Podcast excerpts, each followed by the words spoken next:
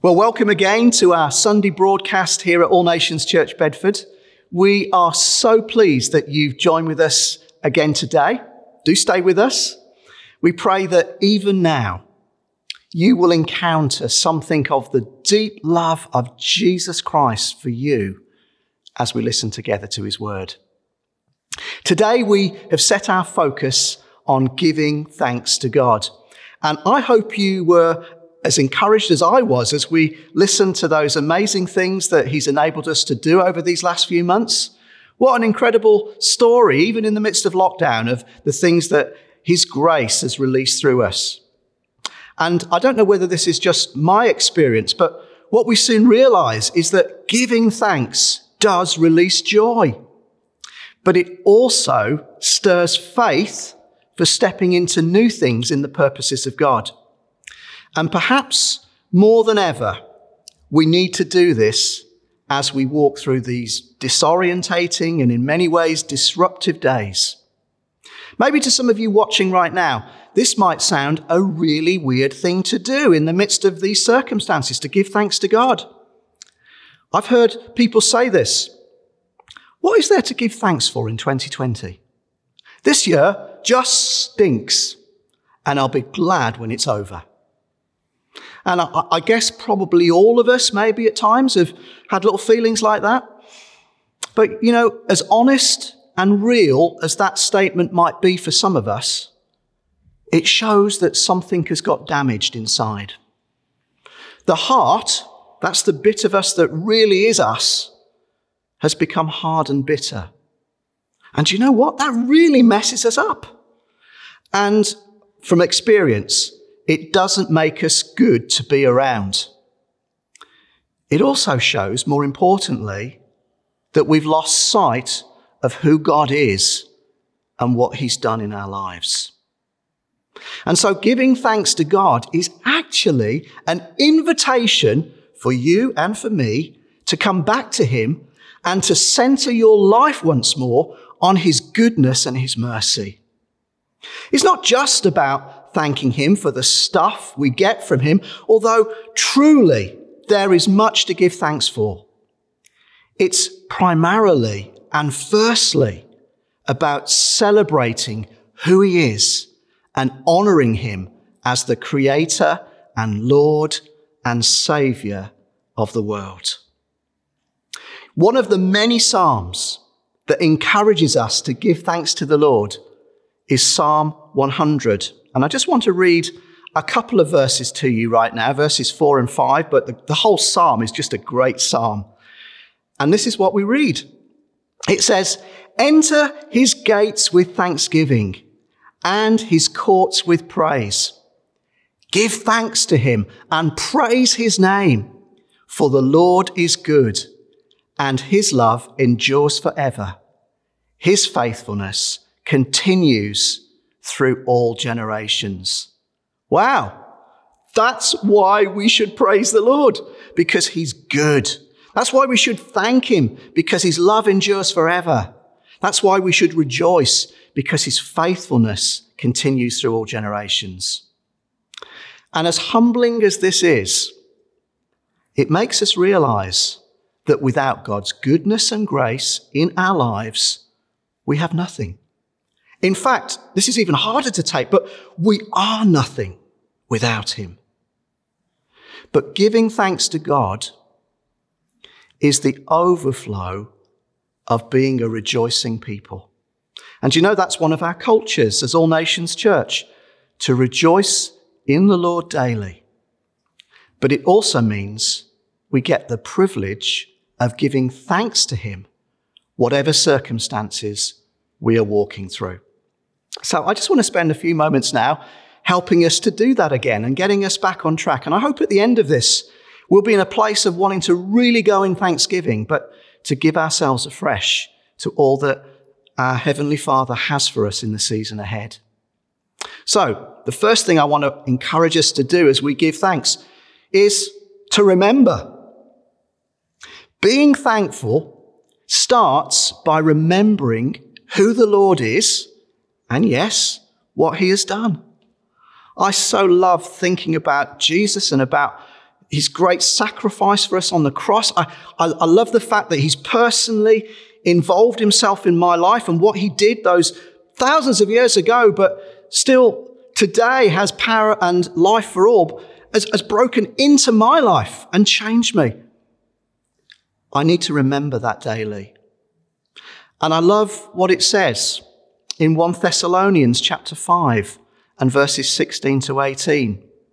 Maybe we could um, pledge together to make this almost like a start of the day verse that will encourage us for everything that goes on in the day. But this is what Paul writes in these passages, in these verses.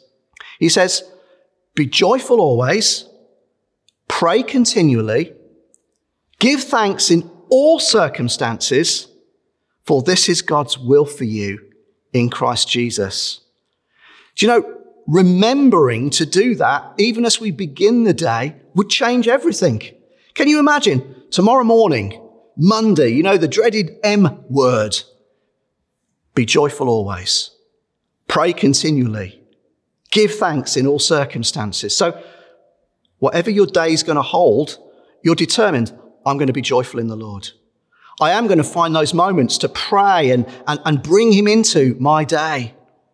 I'm going to give thanks whatever the circumstances come my way because he's good.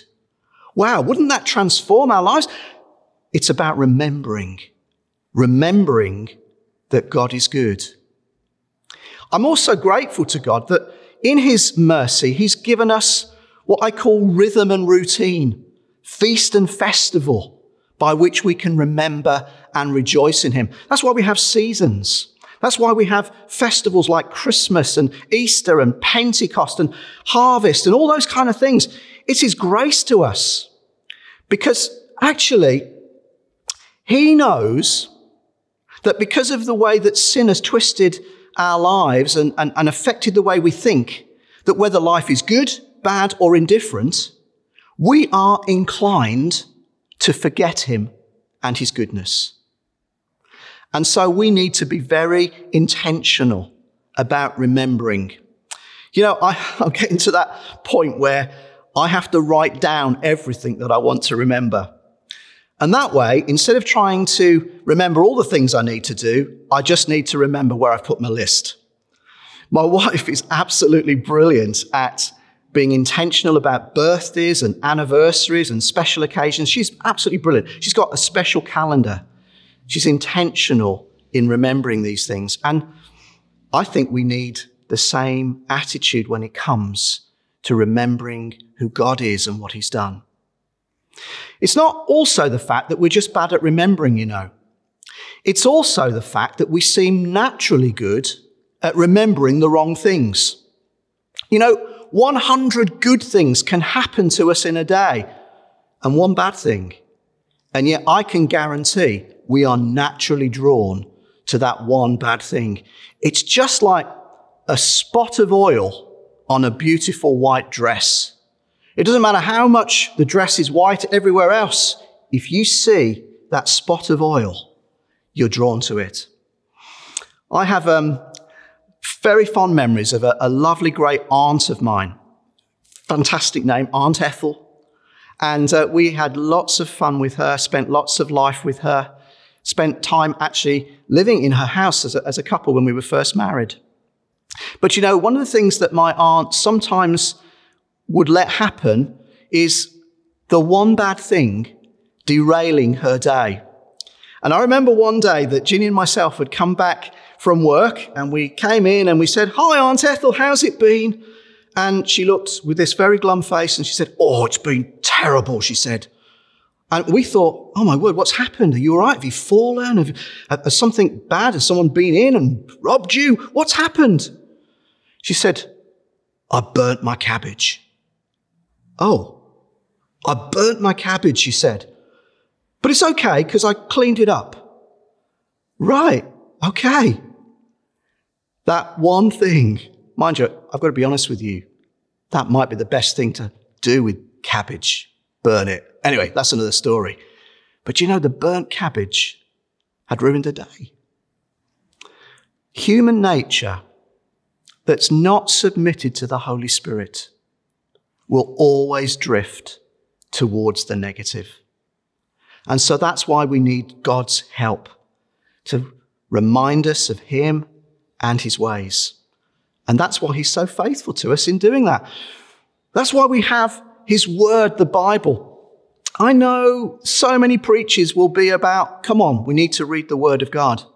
But I want to say to you, even more importantly, in this season where we're not connecting together in the way that we once were able to, we need the Word of God to feed us every day.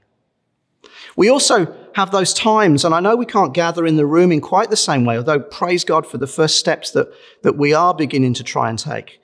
We, we still have those moments where we can connect. One of these moments right now, broadcast. I know it's not the same, but we need to gather, to focus together to have fellowship in whatever form we can get it right now, so that we can remind ourselves afresh of God's goodness and provision towards us. Can I just gently challenge you? If you've become fast and loose about meeting, even be it this way, and I know we can have all sorts of reasons why we don't like broadcasts and why we don't like this kind of thing, we need to gather in worship together in some shape or form it helps us.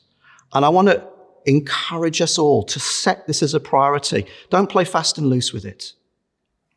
We also have acts like communion. We, we celebrated that last week, didn't we? Where we get to remember Jesus. We get to remember his amazing sacrifice, the most amazing events in history, his death and his resurrection.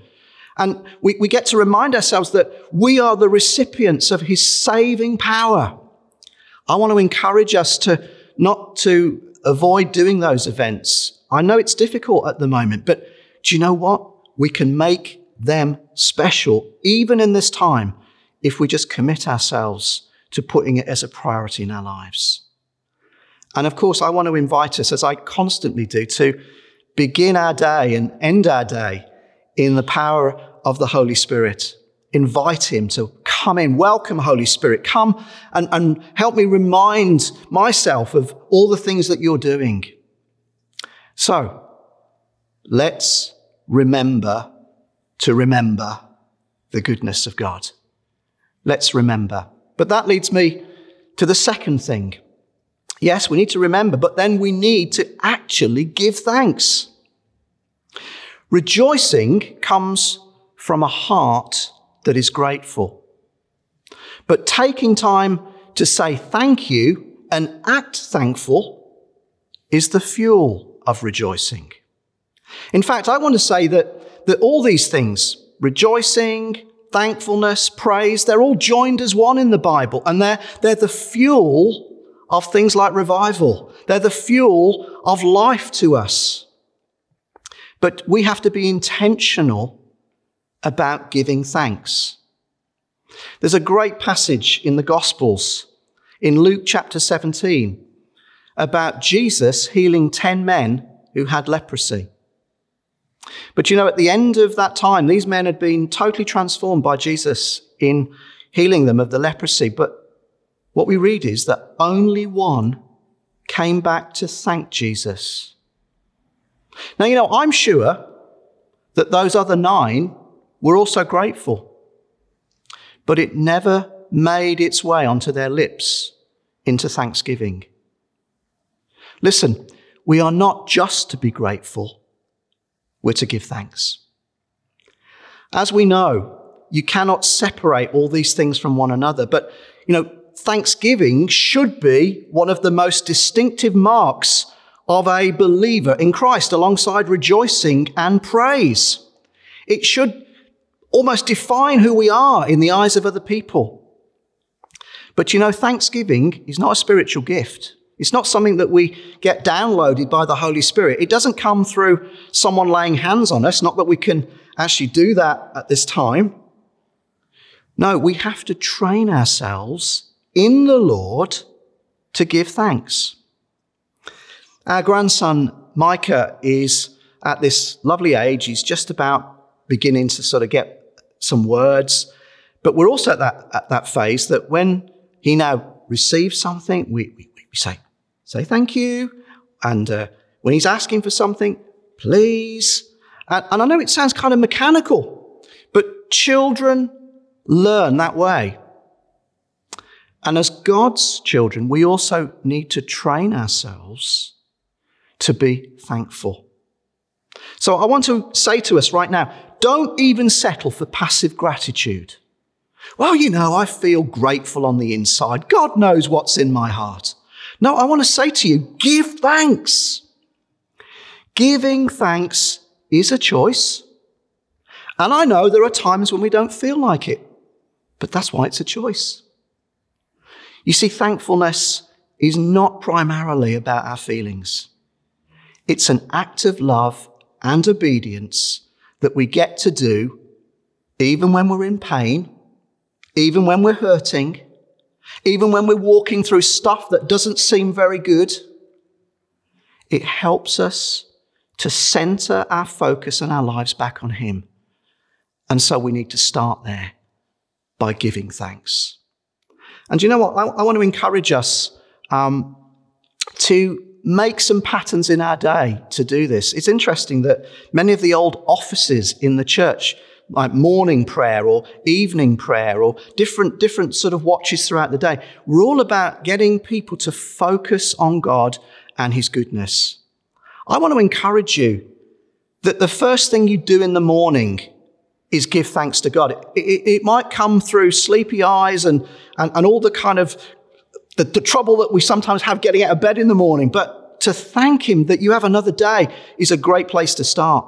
And likewise, at the end of the day, let the last words on your lips be thanks. Why don't you train yourself to do that? It becomes such a good thing to do. I, am a really, really firm believer in saying grace at meal times. I don't know why, but it seems to have gone out of fashion a little bit in some places. Even in Christian circles, it's almost like, oh, we don't want to be too legalistic. Maybe we're also aware that sometimes we've all sat through very long graces and our food has gone cold and it's kind of messed up the meal a little bit. But you know what? We don't have to say grace at the beginning. We can say grace at the end. But I'm, I'm, I'm also aware that as we do that, we can tell of the goodness of God. We can share stories over the meal table. I'm a really big believer that that's such an important thing to do.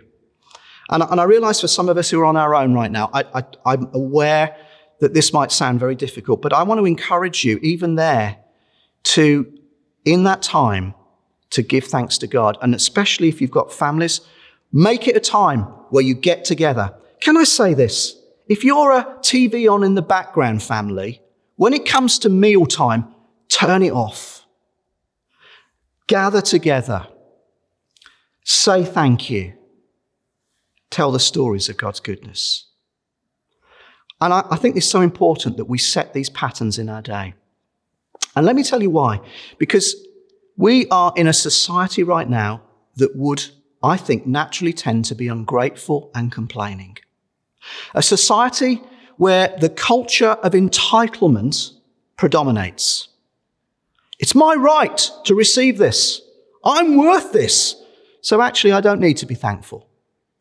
And social media just fuels that and makes it easy for people to be complaining and opinionated without any thought for its effect. To be honest, it's very toxic.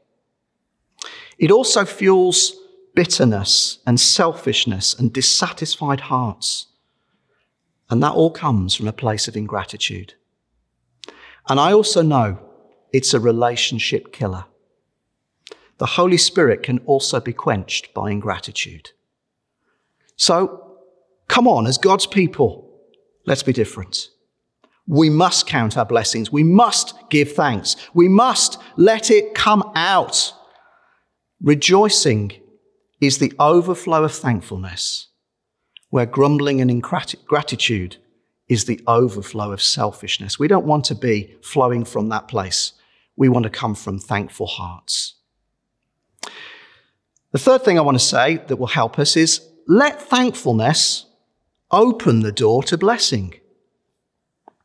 We're commanded to give thanks in all circumstances, aren't we? Not for all circumstances of themselves being good, because sometimes they're not. But we are commanded to give thanks in those circumstances. But what thanksgiving does is something quite incredible. It opens the door of heaven to bring goodness, provision, and favor into our places of lack and need.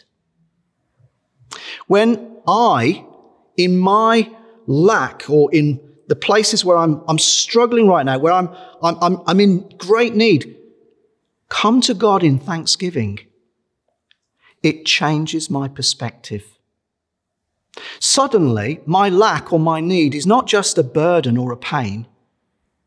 It now becomes an opportunity to release the goodness of God and bring what is in heaven upon the earth. And you know, I see this quite a lot in the life of Jesus, and I, I, I, just know we need to follow his example in this.